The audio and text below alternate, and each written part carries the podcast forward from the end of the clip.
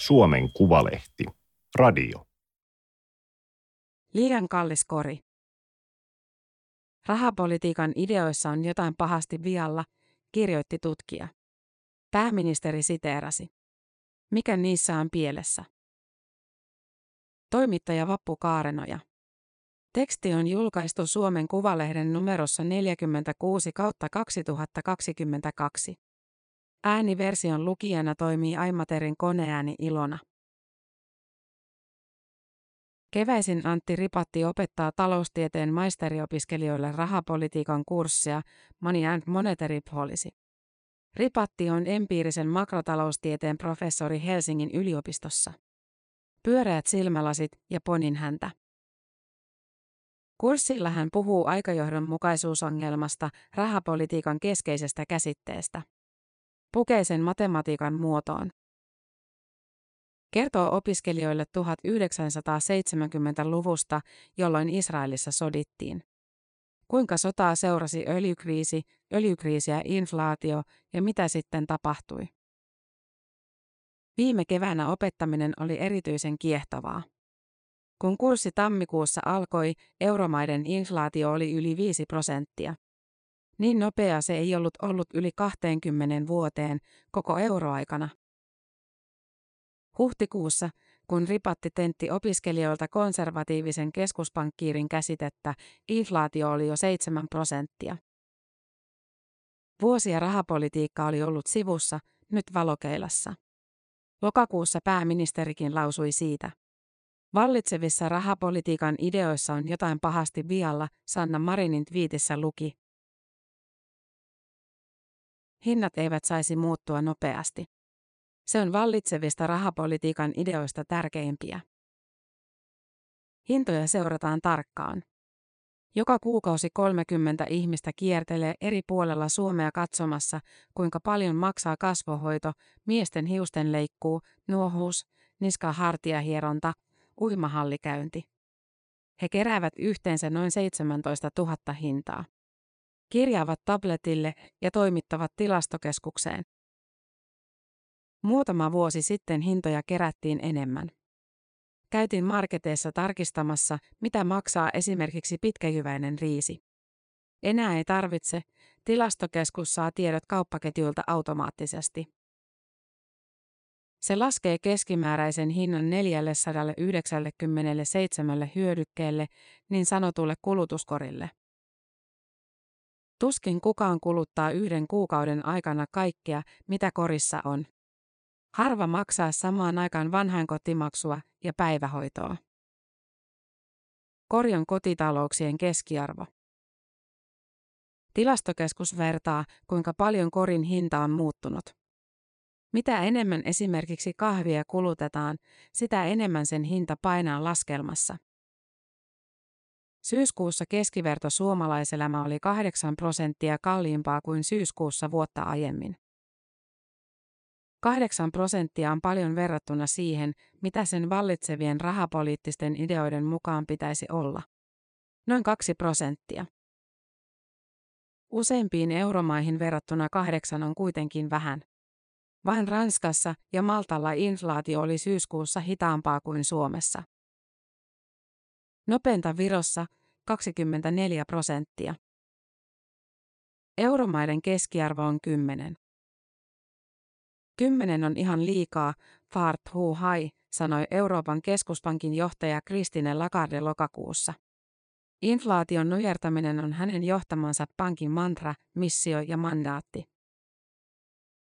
Meidän on tehtävä mitä meidän on tehtävä. Euroopan keskuspankki päättää ohjauskoroista kuuden viikon välein. Lokakuussa se nosti niitä kolmatta kertaa peräkkäin. Inflaatio houkuttelee, osta heti. Jos kympillä saa tänään kilon karkkia, miksei ostaisi varastoon? Kannattaa, jos vuoden päästä kympillä saa enää 900 grammaa. Äkkiä makeishyllylle. Entä jos ryntäyksestä innostuva kauppias nostaa hintoja entisestään? Käykö niin, että vuoden päästä kympillä saa enää 800 grammaa tai vielä vähemmän? Jos lainaisi rahaa ja ostaisi saman tien 100 kiloa. Houkutuksen vastavoima on korko. Se siirtää kulutusta. Jos säästää kympin ja saa sille hyvän koron, ehkä voi odottaa. Euroopan keskuspankilla on kolme ohjauskorkoa. Perusrahoitusoperaation korko, maksuvalmiusluoton korko ja talletuskorko. Talletuskorko on tällä hetkellä tärkein. Seitsemältä illalla maksujärjestelmä menee kiinni ja pankit laskevat rahansa. Paljonko niillä on muun muassa asiakkaiden tallettamia euroja? Vartin yli seitsemään mennessä ne siirtävät rahat keskuspankin talletustilille. Kahdeksalta samana iltana keskuspankki palauttaa ne koron kerran. Talletuskorko oli marraskuussa puolitoista prosenttia, korkein sitten vuoden 2008. Jos jättäisi tuhat euroa vuodeksi keskuspankin talletustilille, vuoden jälkeen korkoa olisi kasassa 15 euroa. Pankit eivät voi jättää rahoja talletustilille vuodeksi. Kun keskuspankki ilta kahdeksalta palauttaa rahat, se maksaa korkoa puolitoista prosenttia jaettuna 360. Siis 0,004 prosenttia. Miksei jakaja ole 365 vuoden päivät? Se on perua saksalaisilta. Saksalaisen korkolaskun periaate on, että kuukaudessa on 30 päivää, vuodessa 360. Vain Nordeat, Dansket ja muut pankit voivat asioida suoraan keskuspankin kanssa. Muut tallettajat ovat tavanomaisten pankkien varassa. Niihin tekevät yhden illan talletuksia lähinnä suuret yritykset ja sijoittajat. Ne saavat talletuksilleen tällä hetkellä keskimäärin 1,4 prosentin korkoa. Lähellä keskuspankin korkoa, mutta vähän vähemmän. Välin jäävä osuus on pankille voittoa. Se, joka aikoo tallettaa rahansa vaikka vuodeksi, arvioi. Miten paljon korkoa saisi, jos veivaisi rahoja edestakaisin joka ilta vuoden ajan? Millainen talletuskorko on keskimäärin seuraavan vuoden? Lokakuun lopussa markkinoiden arvaus oli 2,2 prosenttia. Vähintään sen verran tallettaja haluaa korkoa vuoden talletuksesta. Ja päälle hieman riskilisää. Palkkiota siitä, että luovuttaa rahansa pankille vuodeksi, muun muassa eteenpäin lainattavaksi. Lokakuun lopussa riskilisä oli noin 0,4 prosenttia. 2,2 prosenttia plus 0,4 prosenttia on 2,6 prosenttia. Se oli 12 kuukauden Euribor-korko lokakuun lopussa. Euribor on markkinoiden arvaus tulevasta yhden illan talletuskorosta plus riskilisä. Siihen useimpien suomalaisten lainat on sidottu. Lisäksi pankki laskuttaa asiakkaalta marginaalin, vähän voittoa. Mitä korkeampi keskuspankin talletuskorko, sitä korkeampi pankkien maksama talletuskorko. Mitä korkeampi pankkien talletuskorko, sitä korkeampi Euribor. Mitä korkeampi Euribor, sitä vähemmän rahaa lainataan. Mitä vähemmän lainataan, sitä vähemmän sitä käytetään. Talouskasvu hidastuu. Siitä poliitikot eivät pidä. Sanna Marin ei ole ainoa, joka vaikuttaa suhtautuvan nyreästi vallitseviin rahapolitiikan ideoihin. Ranskan presidentti Emmanuel Macron, Italian pääministeri Giorgia Meloni ja Portugalin rahaministeri Fernando Medina ovat harmitelleet keskuspankin koronnostoja. Tyypillistä poliitikoille, sanoo professori Antti Ripatti. Hänen rahapolitiikkakurssinsa alkaa taas tammikuussa. Kun opetan, voin sanoa, että tämä keskustelu käytiin jo, Ripatti sanoo. Jonnet ei vaan muista. Ripatti istuu keravalaisen omakotitalonsa keittiössä ja puhuu. Menen helposti luennointimoodiin. Eli jos muistat öljykriisin 73 lopussa. Vuonna 1973 juutalaisten pyhänä Jom Kippur-päivänä Egypti hyökkäsi Israeliin. Se halusi vallata Siinain erämaan. Muut arabimaat tukivat. Ne vähensivät öljyn tuotantoa ja öljyn hinta nelinkertaistui. Näin haluttiin painostaa Israelin tukijoita, erityisesti Yhdysvaltoja. Suomessa moottoriteitä ei valaistu, nopeusrajoitukset laskivat, näyteikkunat pimenivät. Öljyn kallistuminen nosti muitakin hintoja. Tuloksena oli sitkeä taantuma. Nyt sitten rahapolitiikka astuu kehiin. Rahapolitiikalle tuli hankala tilanne. Kun keskuspankki yrittää saada hintoja alas nostamalla korkoja, se pahentaa reaalitalouden tilannetta. Tuotanto pienenee entisestään, työllisyys heikkenee. Taantuma pahenee. Ja tämä on tavallaan sama tilanne, jossa tälläkin hetkellä eletään. Entä jos annettaisiin olla? Hyväksyttäisiin, että kaupassa kirpaisee. Ostettaisiin kaalia, päärynää ja miesten urheilujälkineitä, harvoja tuotteita, jotka olivat hieman halventuneet syyskuun kulutuskorissa. Eipä hän tarvitsisi kärvistellä taantumassa. Näin 1970-luvulla tehtiin. Ajateltiin, että selvitään pienemmin reaalitalouden haaverein, kun annetaan inflaation kiihtyä, eikä nosteta korkoja, Ripatti sanoo. Ja se kiihtyi. Ripatti kehottaa ajattelemaan ajankohtaista hyödykettä, maalämpöjärjestelmää. Jos nyt tilaisi, saisi ehkä keväällä. Kauppiaan varasto on tyhjä.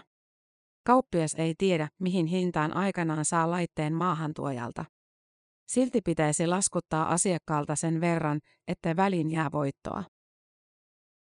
On tämä vanha sanonta, että inflaatio tekee kaikista nimellisistä sopimuksista uhkapeliä. Nimellinen sopimus on vastakohta reaaliselle, jossa yksi lupaa toimittaa maalämpöjärjestelmän, toinen maksaa vaikka omenoilla. No 1970-luvulla ne silloiset maalämpökauppiaat, ne sitten latasi riskillisät hintoihin. Että mitä jos inflaatio onkin kohta jo 15 prosenttia? Ja se oli 15 prosentissa vuosikymmenen puolivälissä. Tuli vielä eräinen vallankumous, mikä jälleen nosti öljyn hintaa. Taloustieteilijät tutkivat 1970-lukua innokkaasti. Siinä kunnostautuivat etenkin Finns Hytland ja Edvard Prescott. Norjalais-amerikkalainen kaksikko, joka määritteli aikajohdonmukaisuusongelman. Vuonna 2004 he saivat ansioistaan Nobelin rinnastettavan Ruotsin keskuspankin palkinnon. Aikajohdonmukaisuusongelma tekee poliitikoista epäuskottavia inflaation hillitsijöitä. Poliitikoilla on kiusaus pitää ohjauskorot alhaalla. Jos he antavat inflaation kiihtyä, sen hillitsemisestä tulee yhä vaikeampaa. Ripatti tekee jouluisen vertauksen. Ajatellaan vanhempia ja lapsia joulun alla. Vanhemmat uhkaavat lapsia sillä, että joulupukki ei tuo lahjoja, jos ette käyttäydy hyvin. Jouluaattona vanhemmat eivät kuitenkaan halua pilata tunnelmaa. Lahjat jaetaan, vaikka tuhmia olisi oltu. Lapset oppivat, että saavat lahjat joka tapauksessa. Näin ollen vanhempien uhkaus ei ole uskottava. Uskottava ei ole myöskään poliitikon väite, että joskus tulevaisuudessa on parempi hetki nostaa korkoja. Se ei ole johdonmukaista. Huomenna ollaan täsmälleen samassa kiusauksessa kuin tänään. Kaiken lisäksi huomenna inflaatio voi olla entistä nopeampaa. Jos ihmiset uskovat kallistumisen jatkuvan, he alkavat käyttäytyä sen mukaisesti. Äkkiä karkkikauppaan. Tätä kutsutaan inflaatioharhaksi. Tarvitaan entistä suurempia koronnostoja. Suurempia kuin olisi tarvittu, jos inflaation ei olisi antanut kiihtyä. Aikajohdonmukaisuusongelman määrittelyä seurasi laaja akateeminen kirjallisuus. Kenneth Rogoffin ratkaisuehdotus ongelmaan on kuuluisa. Hän ideoi konservatiivisen keskuspankkiirin. Se on aika mielenkiintoinen. Niitä harvoja tapauksia, joissa kymmenen vuoden tutkimusagenda konkretisoitui lainsäädäntöön, Ripatti sanoo. Kun euro luotiin, Euroopan keskuspankin tärkeimmäksi tehtäväksi annettiin hintojen vakaudesta huolehtiminen. Keskuspankki olisi konservatiivinen inflaatiohaukka, jolle poliitikot ulkoistavat hintojen vahtaamisen. Markkinat voisivat uskoa keskuspankkiin, siellä ei lepsuiltaisi. Pääjohtajan toimikaudesta tehtiin pitkä, kuusi vuotta. Hänet saisi erottaa vain erittäin painavasta syystä. Haluttiin välttää se, minkä Recep Tayyip Erdogan teki. Hän heitti Turkin keskuspankin pääjohtajan pois ja palkkasi jeesmiehen tilalle, koska halusi, että korot ovat alhaisempia. Syyskuussa Turkin inflaatio oli 80 prosenttia. Mikä rahapolitiikan vallitsevissa ideoissa on Sanna Marinin mielestä mahdollisesti pielessä? Hän ei halunnut kommentoida tähän juttuun. Muissa haastatteluissa hän on toivonut koordinaatiota keskuspankin ja päättäjien välillä. Mitä koordinaatio käytännössä olisi, hän ei ole täsmentänyt. Jo nykyisellään keskuspankin pääjohtaja Lagarde osallistuu euromaiden valtiovarainministereiden kokouksiin. Marin on sanonut olevansa huolissaan ristiriidasta, joka hallitusten ja keskuspankin välillä on. Hallitukset jakavat tukia kallistumisesta kärsiville kansalaisille ja samalla kiihdyttävät inflaatiota. Toisaalla keskuspankki yrittää hillitä sitä. Kuin vene, jossa on kaksi kipparia. Toinen soutaa, toinen huopaa. Hallitukset voivat tosin päättää tuistaan itsenäisesti. Siihen ei keskuspankkia tarvita koordinoimaan. Vai onko idea, että keskuspankki koordinoisi korkoja hallitusten toivomusten mukaisesti? Se olisi uutta, kolhu konservatiivisen keskuspankkiirin ideaan. I hear, but I don't listen, sanoi Euroopan keskuspankin ensimmäinen pääjohtaja vuonna 2001, kun häneltä toivottiin matalampia korkoja. Marinin viittaus oli lainaus tutkija Antti Ronkaisen blogista Suomen Kuvalehdessä. Ronkainen on valtiooppinut, joka tekee väitöskirjaa Helsingin yliopiston oikeustieteellisessä tiedekunnassa. Aiheena on keskuspankin poikkeukselliset toimet ja rahapolitiikka finanssikriisin ja pandemian välisenä aikana. Vallitsevissa rahapolitiikan ideoissa on jotain pahasti vialla, kun keskuspankit suojelevat uskottavuuttaan ajamalla taloudet taantumaan, Ronkainen kirjoitti.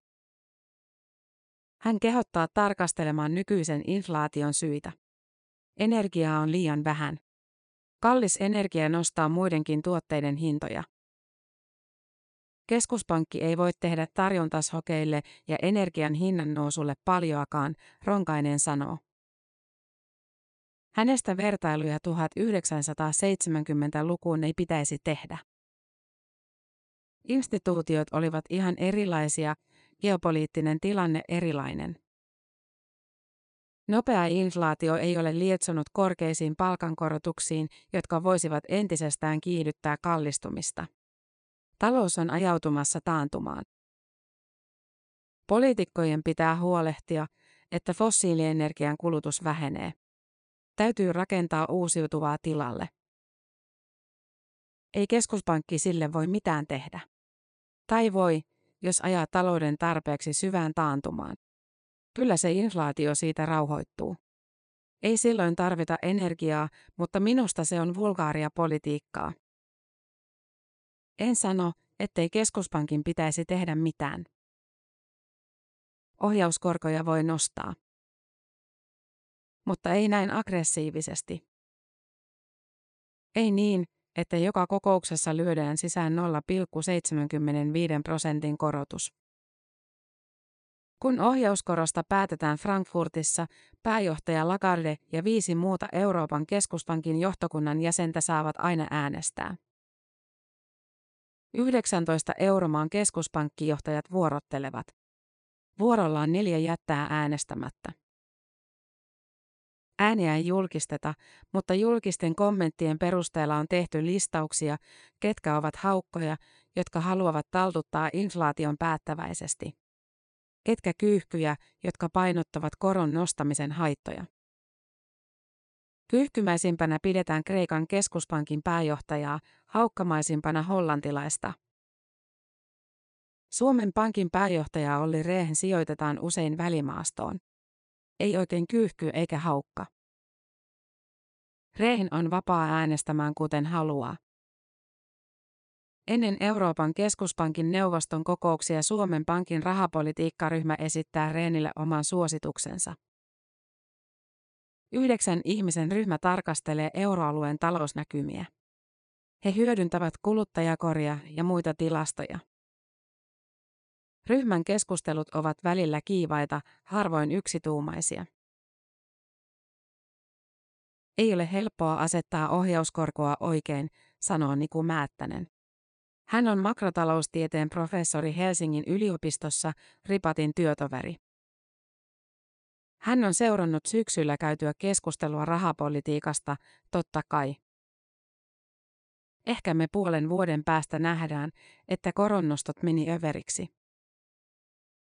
Mutta mitä sitten? Toivottavasti ne ensi kerralla keskuspankissa saa sen oikein. En näe, mitä isompaa politiikkavaatimusta tästä seuraisi. Määttäsen mielestä toive maltillisista koronnostoista on ymmärrettävä. Ei siinä ole mitään, mikä kyseenalaistaisi rahapolitiikan vallitsevia ideoita. Se on 50-50, rahapolitiikka on yleensä jälkikäteen arvioiden joko hieman liian kireää tai aavistuksen liian löysää.